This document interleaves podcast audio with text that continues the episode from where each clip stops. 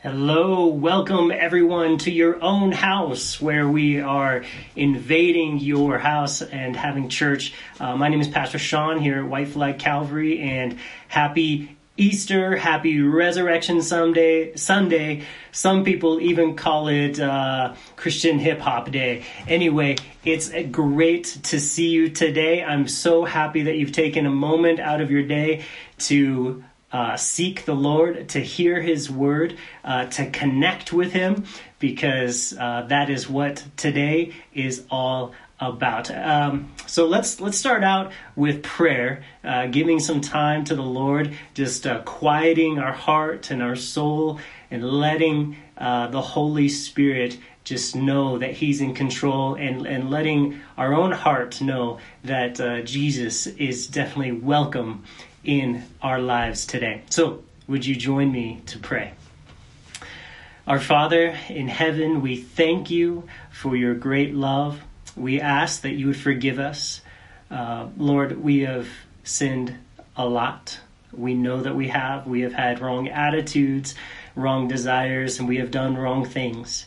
And uh, Father, it is just so wonderful to know that you will forgive us, that you desire to forgive us all because of what Jesus Christ has done for us on the cross, giving his life as a substitute to be punished for our sins so that you can freely offer us forgiveness and so much more. Jesus, I pray for every person that hears my voice right now, no matter how they're listening, uh, Lord, that you would give them confidence in your promises. We don't have anything if we don't have your promises. We know that this life is short, that it will soon be past, and our relationship with you is truly the only thing that matters, the most important thing. And I pray that from the bottom of our hearts, we would desire you. And we would want you, that we want to serve you, to know you, to honor you, as our God because you are worthy of it. You're so good, you're so uh, wonderful, kind, and gracious. Lord, you, you look upon those in need and, and you want to supply for them. You want to give them your love and grace and, and help them. And uh, Lord, we pray that you would look upon us, that you would teach us, open our, our eyes to see what your word would say to us today as we let our, our hearts and our minds just meditate and think on your resurrection and what that means. In your name we pray, Jesus. Amen. All right, everybody. We are going to be in the book of John today. We're taking a break from our verse by verse study through the book of Mark. We'll get right back to that next week, so stay tuned for that. But today we are going to study um, about obviously the resurrection, since that is what we are celebrating today the fact that Jesus rose from the dead uh, 1987 ish years ago. Uh, so we're going to.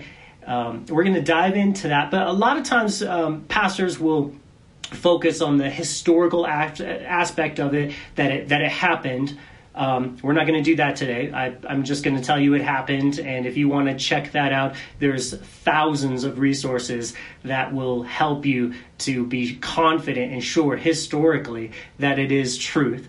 Um, and then s- sometimes we preach on um, what it means for us that, that, that Jesus rose from the dead, or from our perspective, or maybe from Mary Magdalene's perspective, or from Peter's perspective, or from Paul's perspective. And those are great too, and we're going to have a little a bit of that. But today we're really going to focus and drill down on what the resurrection means from God's perspective. Why did he do it? Why did he do it that way? What's the reason? And what does it mean uh, for God? Why, why was it God's desire to uh, do this resurrection thing? So, we're going to start in John chapter 12, verse 24. John chapter 12, verse 24. Let me just set the stage for you. A bunch of Greeks have come and they desired to talk to Jesus. They wanted to know Jesus, they wanted to be his followers, okay? And uh, for the Jews, that was just unacceptable, but Jesus had a different opinion. He loved all the people of the world. And um, but he knew that that their desire to come and, and follow him and be with him they, they knew they would have to become jews and that was a very difficult thing for them to accomplish and even then uh, that that wasn't really getting it done as follow as far as being his disciples being his followers. And so jesus has in his heart and in his mind a new thing that he wants to do. So these greeks come in and ask this question hey we want to know you we want to be part and and, and he, this is what he says. He says listen guys most assuredly i say to you unless a grain of wheat or seed falls into the ground and dies it remains alone but if it dies, it produces much grain or fruit. So that's his response. And you might think that is a very strange response, and maybe, but Jesus says uh, these parables, these stories, to get a point across uh, to his audience. So, what is Jesus talking about right here? He says, I say to you, there's a truth that you need to understand. There's, there's this principle that, that exists in the world that says if a, if a seed doesn't die, do you just keep holding the seed? It doesn't do anything. But if the seed can die or metaphorically be planted in the ground, right, it can produce much more than just one seed. It will produce a ton of fruit, or in this story, more grain. Jesus is talking about his own death and his own resurrection. So we're going to look at this desire Jesus has, this passion Jesus has to die and to rise again. Why would Jesus be so excited to die and to rise again. Jesus wanted something so bad that he left heaven. He gave up all the comforts and everything that he had. He became poor. He became weak. And he even gave, paid his very life to obtain this thing. What did he want so badly? Well, from our text, it says that he didn't want to remain alone. He didn't want to remain alone. He wanted to reproduce, he wanted to multiply. God wanted children. And if you notice, this is kind of built into the entire vision of creation. Everything that we see from every plant, literally every plant is an illustration of this. Every plant that has a seed. Every living thing reproduces. And it does that because way back in the in the past, God had a dream, he had a vision to reproduce himself to have children. And I'm not saying that we become equal with God, and that is not what God is saying, but we become his beloved children. Why do you think that God, the author of all life, would intrinsically install this dream in everything that lives? That everything reproduces, even viruses, they reproduce. It's his dream, it's his plan to reproduce his own life, to have children, children that he would be able to pour out onto them his limitless love.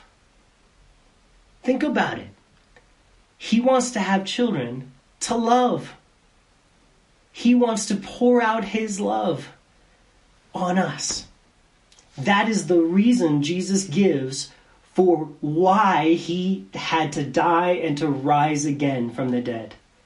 so that we could have the love of God poured onto us. We call this life reproduction in, in a Christian, we call this bearing fruit. Did you see in our text? He says, if a grain dies, then it can produce much fruit. Well, when Jesus died and rose from the dead, that resurrection life, when it when it starts to happen through us, is called bearing fruit. Whose fruit is it? It is not my fruit, but his fruit. It is not my own life being produced, it is his life. I am just the empty shell that his life grows in. And that is what the death and resurrection of Jesus is all about. Jesus is saying he needed to die so that and and rise again so that he could reproduce his life in us. Let me say that again. Jesus says he needed to die and rise again to reproduce his own life in us. Do you remember the things that, that God said audibly to Jesus while he was on this earth? Several times, God broke open heaven and said, You are my beloved Son, and in you I am well pleased. That type of love and affection is truly what you and I want and at the deepest part of our desires. That is what we want. To hear God say how much He loves us and that He approves of us. But we all fall short of that. So Jesus died and rose again so that we can experience that situation or that uh, blessing to know that we are uh, that God does love us, that we do please Him, that we are right with Him. So we're going to fast forward two chapters to John chapter 15, and we're going to look at a couple verses right there. Um, Jesus, remember, we're talking about the seed that died, and then through resurrection, Jesus is able to reproduce his own life in us. And we see this. And now in John chapter 15, he says, I am the true vine. Verse 1. My Father is the vine dresser. Every branch in me that does not bear fruit, he takes away. So I want you to see right there just how important it is to bear fruit to have this life, this reproduced Jesus life living through you. This vision or this plan of God, he says it's if there's no fruit, there's no life of Jesus in you. This is very important, very needed for us to understand. Jesus died and gave his life to you and so that he could be seen in you. And if you don't have any of the love of Christ in your life, growing in you, he says, you are in a bad situation. You will be cut off or removed. And that is scary. That is scary. Okay? But here's the question What can you do to produce the life of Jesus in your own life? And the answer is nothing. It's not up to you. This is a work of God. You, all you have to do is agree with Him, allow Him by faith to live in you, invite Him to live in you, surrender and submit. Those are things not that we do, but it's an attitude of our heart that allows God to live in us. And if you find, if you look in your life in the mirror and you say, wow, I'm a big fat jerk and I never have what Jesus has um, coming out of me, that is so important for you to recognize and, and, and grieve and say, Jesus, help me. Jesus, I'm the problem and I want you to be the solution. Come into my life Live in me, live through me. And Jesus' response will be, Yes, child, I will. I want to do that. Um, okay, so it's not up to you. Now it continues. It says, "And every branch that bears fruit, he prunes that it bear that it may bear even more fruit." Okay? So this vision, this plan of Jesus to produce his own life in us, he says if you're not in it, if it's not happening to you, you got big problems. And and if if you are bearing fruit, get ready because it's so important to God that you bear this fruit, that you have his life coming out of you, that he is on a constant mission to make you more fruitful and he calls it pruning. And and what that is is when you cut the parts that aren't quite as fruitful as they could be off of a off of a, a plant, and and they grow back stronger and they produce more fruit when when they are pruned. But pruning is not comfortable and it's not easy. God is so committed to this vision of producing Jesus in you that he's willing to allow pain in your life so that this can be a reality. Because he knows pain is not the enemy, but pain can be used by God to produce the life of Jesus more easily, more quickly, more thoroughly in your life. Even though you're his beloved child, he is willing to cause you pain, and every parent knows what I'm talking about. There are times when your beloved children need pruning. They need to grow. They need to. They need something difficult uh, to grow, and so that they can be more fruitful. And Jesus, God does it so that we can have more of the life of Jesus in us, more of His love, more of His peace, more of his patience, more of his kindness, all the different fruits of the Spirit. He is doing that in us. It goes on and it says here, You are already clean because of the word which I have spoken to you. Abide in me, and I in you. As a branch cannot bear fruit of itself unless it abides in the vine, neither can you unless you abide in me. He's saying this isn't about being forgiven. That was that was Friday. Okay, we we, we focused on that on Friday when we can when Jesus died on the cross. But the resurrection Sunday is about bearing fruit or living the victorious Christian life. We start our relationship with God on Friday. We have to know that we've been forgiven of our sins, but we grow in our Christian life on Sunday the day of resurrection, the day of new life, the life of Jesus being planted in us and growing up inside us. Jesus is the only one that could forgive our sins, right? Nobody else died for me on Friday. And also, Jesus is the only one that could ever bring his life to live in us. The resurrection life where there was death. My life on its own only produces death, but through Christ, He produces life in me.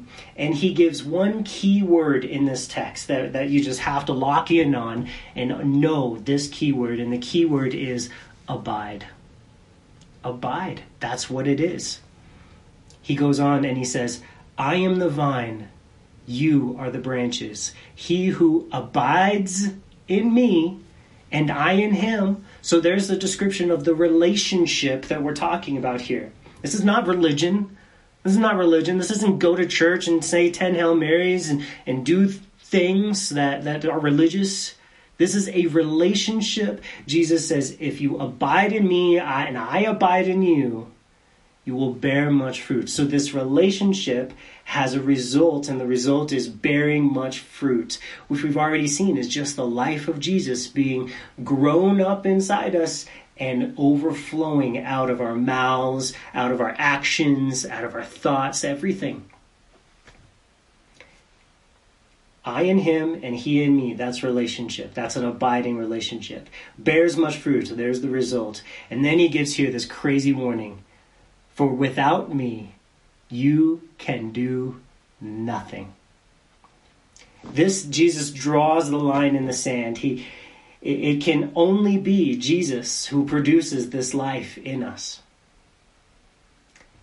And he, look, he promises to produce much fruit. He says, You will bear much fruit. It's not even he's gonna you're gonna bear a little, he's like, you're gonna bear much fruit. Talk about hope. We have so much hope through Jesus because he has promised us, do it my way, and you will be very fruitful. Do it my way. What's your way, Jesus? Do I pray more, read the Bible more? Well, that's not my way technically. Those are good things and those can help in getting you in my way, but my way specifically is abiding. And see, you can fake prayer and you can fake reading the Bible, but you cannot fake an abiding relationship with Jesus. We're going to look a little bit more at that. Jesus gives us a complete hope for a real, sustained life. The life that He wanted us to have at the beginning of creation, but we threw away. He gives us that hope. Then He gives us another promise, this warning, that says, we can never experience this life on our own or in our flesh. You cannot earn this life. You cannot do anything to gain this life. You can't. That is the warning. Apart from me, you can do nothing. It must be a free gift. It must be. And I love that because it is easy to receive gifts. My kids still love receiving gifts. We're going to give them some some Easter gifts right after this church service. And they love it. I love getting gifts. I'm sure everybody loves getting gifts because getting gifts is easy. So this way of God is easy. But there's a difficult part to it, and the difficult part is that it is hard for us to let go of our pride. That is the most difficult part about following Jesus. Pride is always tied to deserving and earning. And as we have grown up in America, we have heard this message time after time. You, the harder you work, the more you gain. And, and there's a part of life where that is true. But when it comes to God, it is not true. Pride is always tied to deserving and earning, but the problem is we can never deserve anything from God. His standards are too high. We could never earn anything from God because our, what we do is always not good enough. Have you read the Ten Commandments?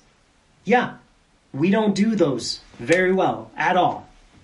And so everything we do is already marred, it's already messed up. But humility is is always connected with knowing that we can't earn it. And so this is how a relationship with God works. This is how God's way works. And this is what this promise is about.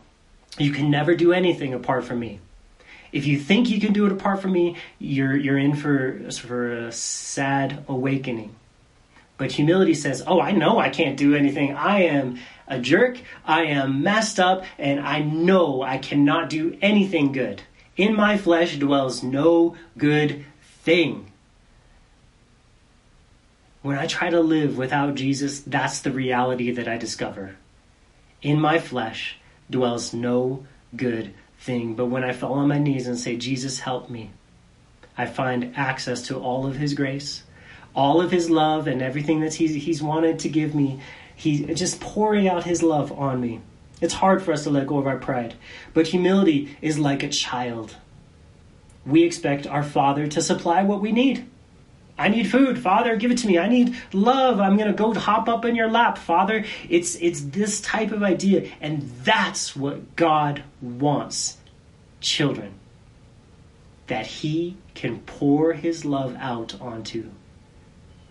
Why are we so eager to grow up? You know, maybe Peter Pan had it right this whole time. I don't want to grow up. Toys R Us commercial just flashed through my head. Um, God, our Father, wanted and wants children who will humbly depend on Him. Expect Him to supply at no cost to me everything that I need, supplying all that I need. But that comes with this full, total surrender to His will.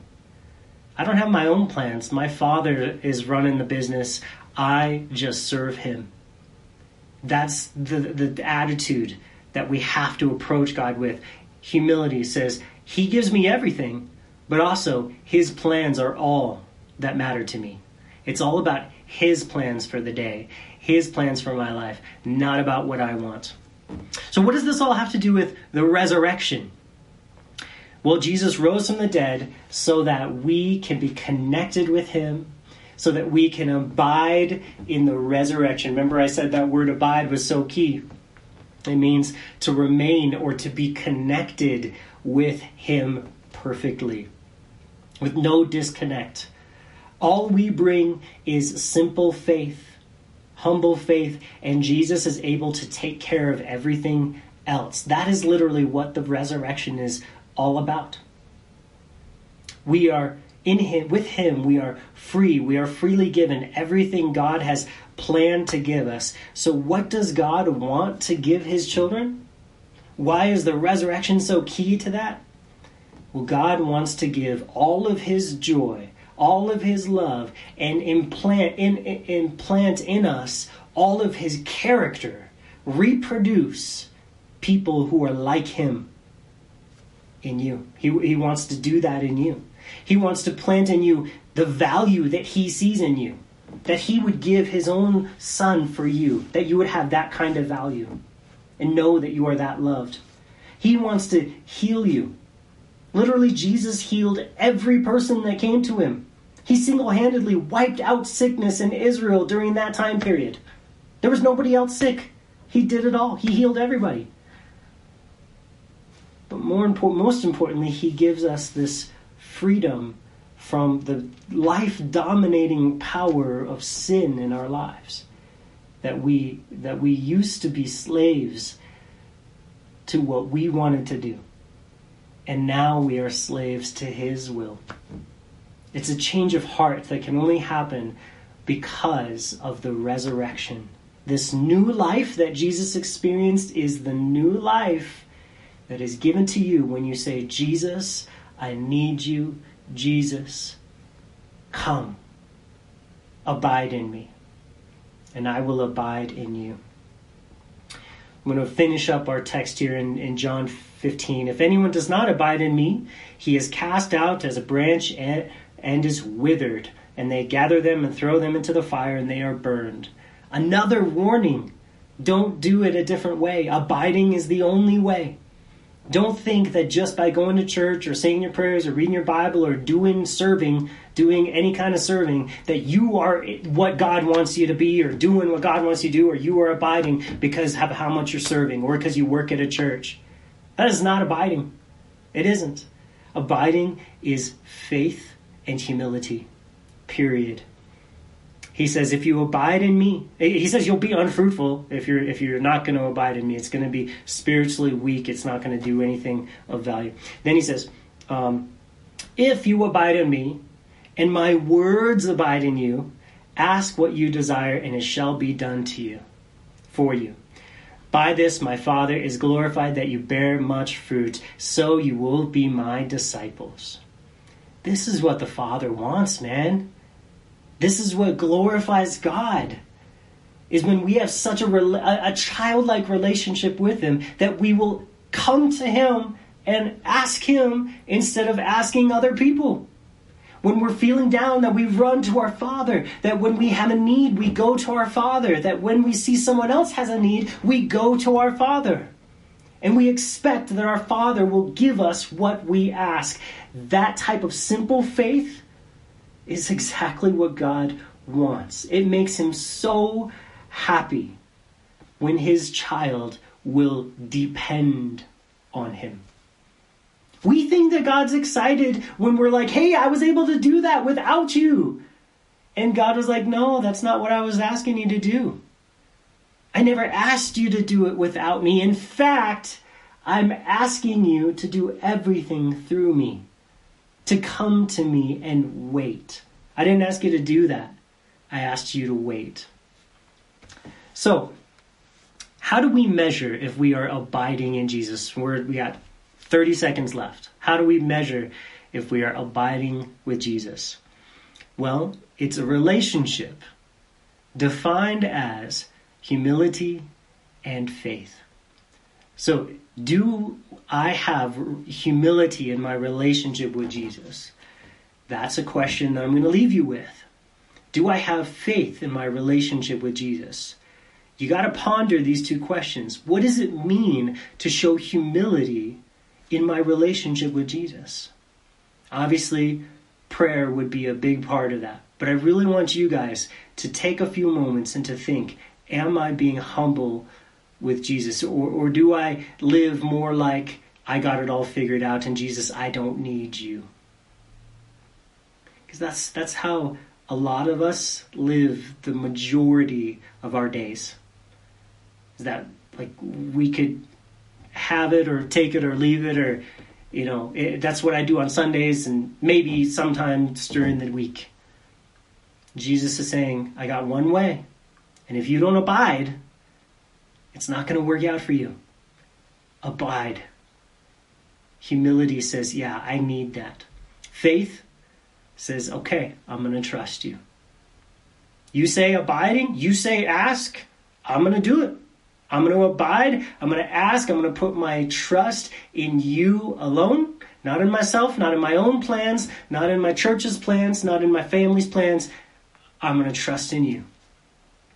That is the measure of a relationship with God. These two relational realities of humility and faith are what it's all about.